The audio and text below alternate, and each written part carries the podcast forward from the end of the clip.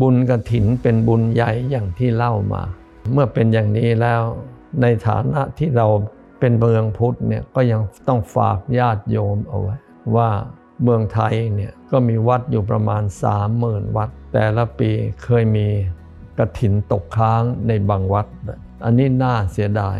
เมืองพุทธไม่น่าจะมีสิ่งเหล่านี้เกิดขึ้น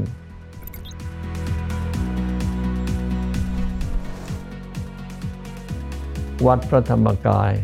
แล้วญาติโยมไม่ที่ไม่ใช่วัดพระธรรมกายเนี่ยที่ใจบุญแบบเดียวกับเราเนี่ยก็พยายามช่วยกันที่จะไม่ให้มีกระถินตกค้าง หรือมีวัดตกค้างที่ไม่ได้รับกระถินนะในกรณีนี้อยากจะฝากพวกเราเอาไว้ด้วยในฐานะชาวพุทธ วัดที่ตกค้างหรือว่าตกกระถิน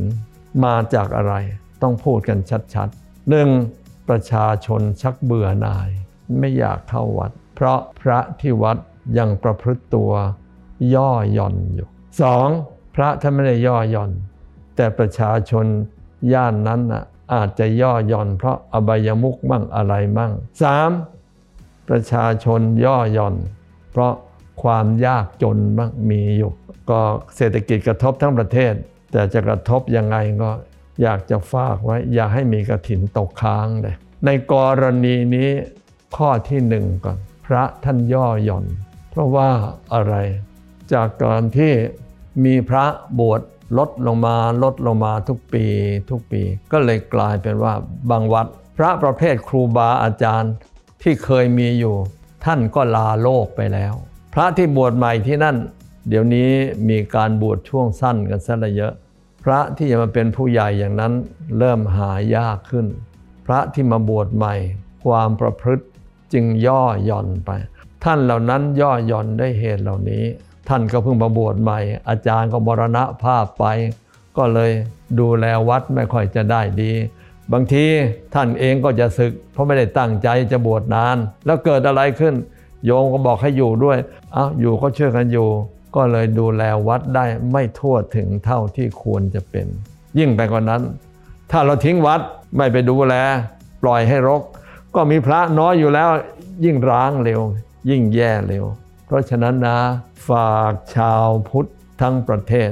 อย่าปล่อยให้มีวัดตกกระถินเป็นอันขาดไปช่วยกันดู หลวงพ่อหลวงพี่ท่านในวัดต่างๆ เหล่านั้นจะย่อหย่อนจะยังไง อย่าไปถือสาให้มองภาพรวมให้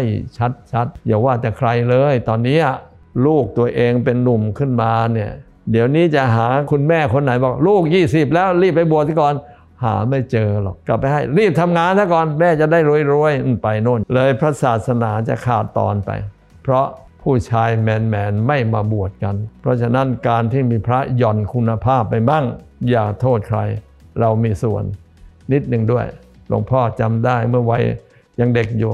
หมู่บ้านไหนตำบลไหน ถ้าพระพรรษานี้ไม่ครบห้ารูป เดี๋ยวทอดกระถินไม่ได้